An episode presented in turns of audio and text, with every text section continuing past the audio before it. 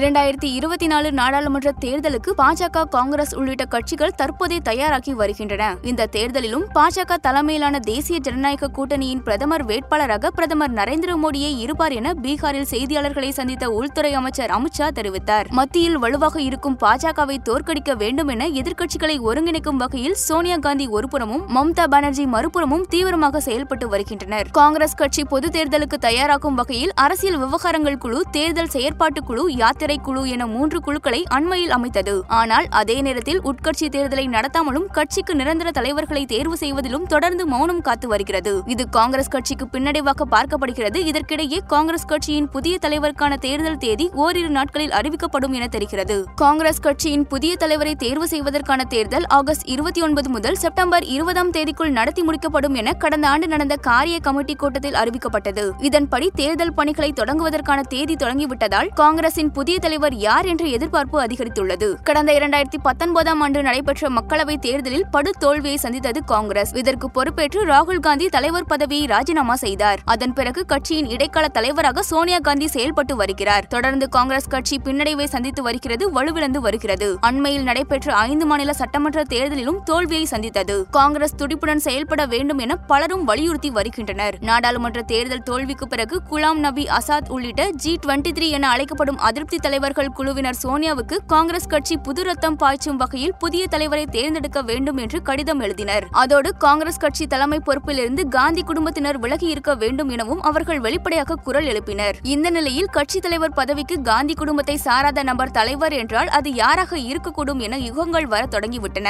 அந்த வகையில் அசோக் கெலாட் முகுல் வாஸ்னிக் மீரா குமார் ப. சிதம்பரம் மல்லிகார்ஜுன் கார்கே ஆகியோரின் பெயர்கள் பரிசீலனையில் உள்ளன. காங்கிரஸ் தலைவராக தன்னை தேர்ந்தெடுக்க நூத்தி ஒரு சதவிகிதம் வாய்ப்பு இருப்பதாக ப. சிதம்பரமும் அண்மையில் அளித்த பேட்டியில் தெரிவித்திருந்தார். ஜி டுவெண்டி த்ரீ குழுவை சேர்ந்த தலைவர்களும் தங்களின் ஒருவரை காங்கிரஸ் தலைவர் பதவிக்கு நியமிக்க வேண்டும் என்று வலியுறுத்துவார்கள் என்று தகவல் வெளியாகி இருக்கிறது. புதிய காங்கிரஸ் தலைவர் அந்த கட்சியின் மாநில பிரதிநிதிகளான சுமார் பதினாலாயிரம் பேரால் தேர்ந்தெடுக்கப்படுவார். அடுத்த வாரம் நடைபெறவிருக்கும் காங்கிரஸ் காரிய கமிட்டி கூட்டத்தில் மத்திய தேர்தல் குழு தலைவர் மதுசூதன் மிஸ்திரி புதிய காங்கிரஸ் தலைவர் மற்றும் காரிய கமிட்டி உறுப்பினர்கள் தேர்தலுக்கான வாக்காளர் பட்டியலை சமர்ப்பிக்கவிருக்கிறார். காங்கிரஸ் தலைவர் பதவிக்கு காந்தி குடும்பத்தை சாராத ஒரு ஒருவர் தேர்ந்தெடுக்கப்படும் பட்சத்தில் ஆயிரத்தி தொள்ளாயிரத்தி தொண்ணூத்தி எட்டாம் ஆண்டுக்கு பிறகு நேரு குடும்பத்தை சாராத ஒருவர் காங்கிரஸ் கட்சியை வழிநடத்தும் சூழல் உருவாகும். இது தொடர்பாக டெல்லி தரப்பில் விசாரித்த போது இதை யுகங்களாக சொல்லிக் கொண்டிருக்கிறார்கள். இந்தியாவில் இருக்கும் காங்கிரஸ் தொண்டர்களை பொறுத்தவரை ராகுல் காந்தி தலைவராக வருவதையே சால சிறந்ததாக மக்கள் நினைக்கிறார்கள். ஒருவேளை அவர் வரவில்லை என்றால் அவர் யாரை கை காட்டுகிறாரோ அவர்தான் அகில இந்திய காங்கிரஸ் தலைவராக சாத்தியக்கூறுகள் இருக்கின்றன. அதே நேரத்தில் இது பேசப்படும் பொருளும் கிடையாது உட்கட்சி விவகாரம். சித்தாந்த எதிர்ப்புக்கான வேலைகளை பார்த்துக் கொண்டிருக்கிறோம். கட்சியை நிர்வகிக்க ஒரு தலைவர் தேவை. அது விரைவில் தெரியும் என்கிறார்கள்.